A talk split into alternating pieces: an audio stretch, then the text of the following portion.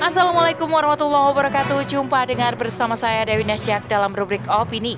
Kali ini dengan judul Paradoks di balik penghargaan IRRI oleh Rahmiani Tiflen Escape.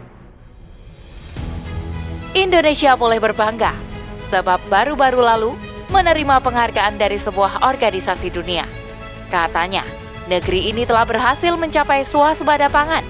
Namun jika menilik faktanya, BPS merilis data bahwa Indonesia masih melakukan impor beras secara besar-besaran. Sementara itu, para petani kian terpuruk dalam garis kemiskinan, sedangkan lahan garapan mereka pun makin berkurang. Lalu, apa artinya swasembada jika petani sendiri tidak sejahtera?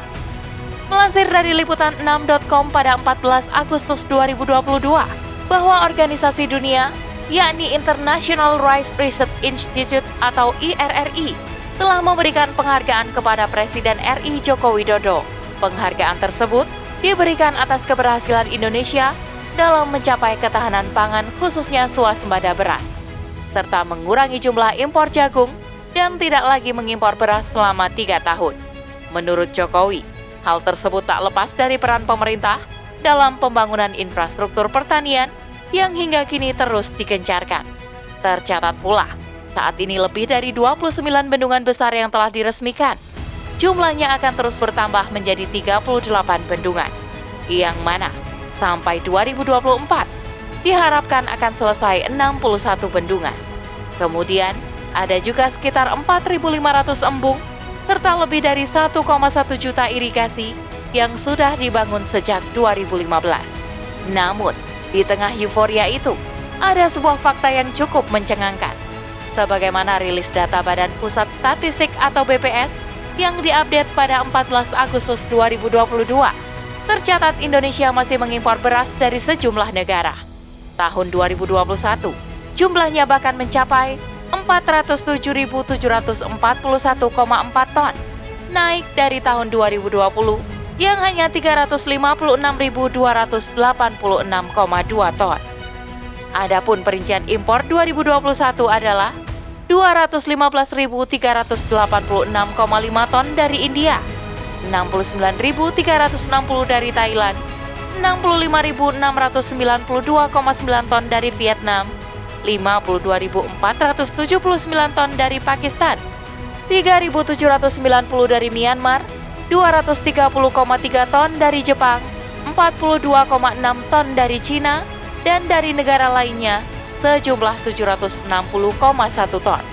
Kemudian, untuk tahun 2019, jumlah impor beras Indonesia adalah 444.508,8 ton.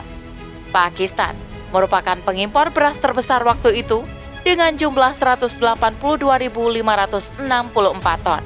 Kemudian pada tahun yang sama, Indonesia juga mengimpor 166.700,6 ton beras dari Myanmar dan 53.278 ton beras dari Thailand.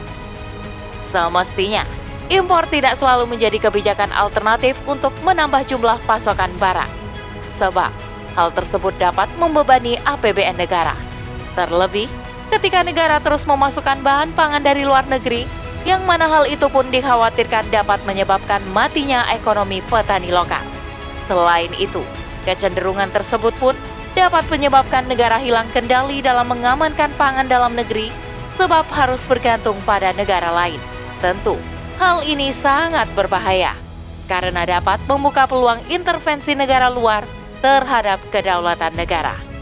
Catatan mencengangkan di atas ternyata masih menyisakan berbagai persoalan. Seperti pernyataan dari Menteri Perdagangan Zulkifli Hasan, dikatakannya bahwa saat ini kondisi petani Indonesia sangat miris. Sebab masih banyak yang berada di bawah garis kemiskinan. Kondisi itu diperparah lagi dengan berkurangnya luas lahan persawahan.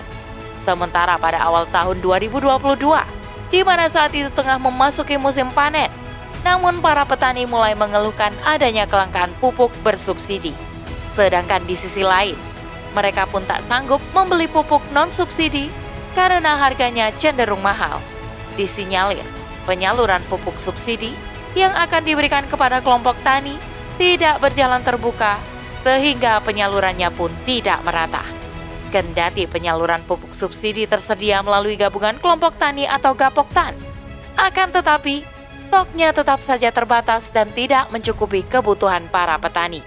Ditambah lagi, banyaknya persyaratan yang ditetapkan agar bisa mendapat pupuk subsidi, makin membuat mereka kehilangan kesempatan untuk mendapat jatah. Sedang untuk beli yang non-subsidi, harganya sangatlah mahal. Selain itu, petani pun membutuhkan obat-obatan yang akan digunakan dalam mengelola lahan pertaniannya.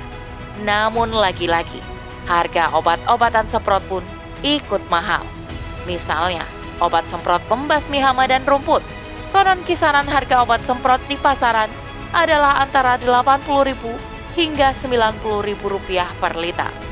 Maka sudah barang tentu, para petani akan mengalami keterpurukan sebab tak sanggup menahan arus gempuran dalam sistem kapitalisme saat ini. Terlebih, pemerintah yang seharusnya menjadi roin justru berlepas tangan dari tanggung jawabnya dalam mengurusi urusan rakyat. Dan pemerintah hanya bertindak sebagai regulator saja. Sesungguhnya, suatu negara dikatakan mandiri jika ditunjang oleh ketahanan pangan yang baik, serta aturan Islam yang menjadi landasannya. Dalam sistem Islam, kebijakan impor bukanlah solusi dalam memenuhi kebutuhan pangan. Sebab dalam Islam, pangan dipandang sebagai kebutuhan pokok publik. Artinya, negara wajib menyediakannya dengan harga terjangkau serta tidak merugikan para petani. Untuk itu, dalam merealisasi hal tersebut, Khilafah Islamiyah akan menetapkan sejumlah mekanisme dalam mewujudkan kemandirian pangan tanpa bergantung pada negara lain yaitu dengan cara Pertama, melakukan optimalisasi terhadap kualitas produksi pangan. Hal ini dapat dilakukan dengan cara ekstensifikasi dan intensifikasi pertanian. Adapun ekstensifikasi bisa dilakukan dengan menghidupkan kembali tanah mati atau yang ditelantarkan oleh pemiliknya selama tiga tahun. Dalam Islam, yang dimaksud tanah mati adalah tanah yang tidak tampak adanya bekas-bekas tanah itu dikelola. Dengan kata lain, jika tanah tersebut dapat dihidupkan oleh siapa saja, baik dengan cara memagari agar dapat mengelola atau menanaminya, maka tanah tersebut secara otomatis akan menjadi milik orang yang menghidupkan tanah tersebut. Sebagaimana sabda Rasulullah, siapa saja yang menghidupkan tanah mati, maka tanah itu menjadi miliknya. Hadis riwayat Tirmizi dan Abu Dawud. Sementara, jika terdapat tanah yang diterlantarkan pemiliknya selama tiga tahun, dengan sendirinya hak kepemilikan atas tanah itu akan hilang. Negara akan mengambil alih tanah tersebut dan mendistribusikan kepada individu rakyat yang mampu mengelolanya. Dengan demikian, tidak ada istilah lahan kosong yang dibiarkan tanpa ada pemanfaatan bagi kemaslahatan rakyat.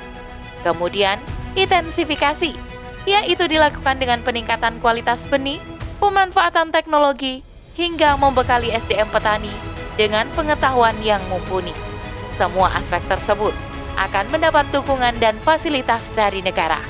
Kedua, dengan melakukan mekanisme pasar yang sehat, di mana negara melarang penimbunan, penipuan, praktek riba, dan monopoli pasar. Adapun kebijakan terkait harga dilakukan melalui mekanisme pasar, yaitu dengan pengendalian supply dan demand, bukan dengan kebijakan pematokan harga.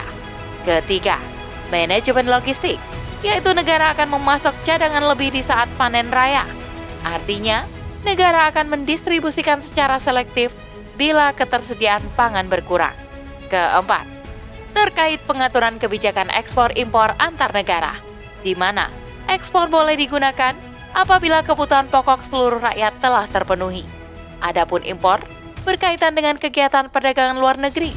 Karena itu selain berdasarkan kebutuhan, maka aspek yang perlu dilihat adalah pelaku perdagangan, bukan sekedar barang yang diperdagangkan. Jika pelaku perdagangan adalah negara atau warga negara kafir muharib, maka tidak diperbolehkan melakukan aktivitas perdagangan dengannya. Kelima, prediksi cuaca, yaitu melakukan kajian mendalam terkait perubahan iklim dan cuaca.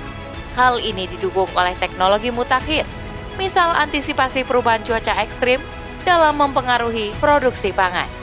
Keenam, mitigasi kerawanan pangan, yaitu negara menetapkan kebijakan antisipasi jika bencana kekeringan atau bencana alam lainnya. Demikianlah beberapa langkah strategis khilafah Islamiyah dalam mengantisipasi kerawanan pangan.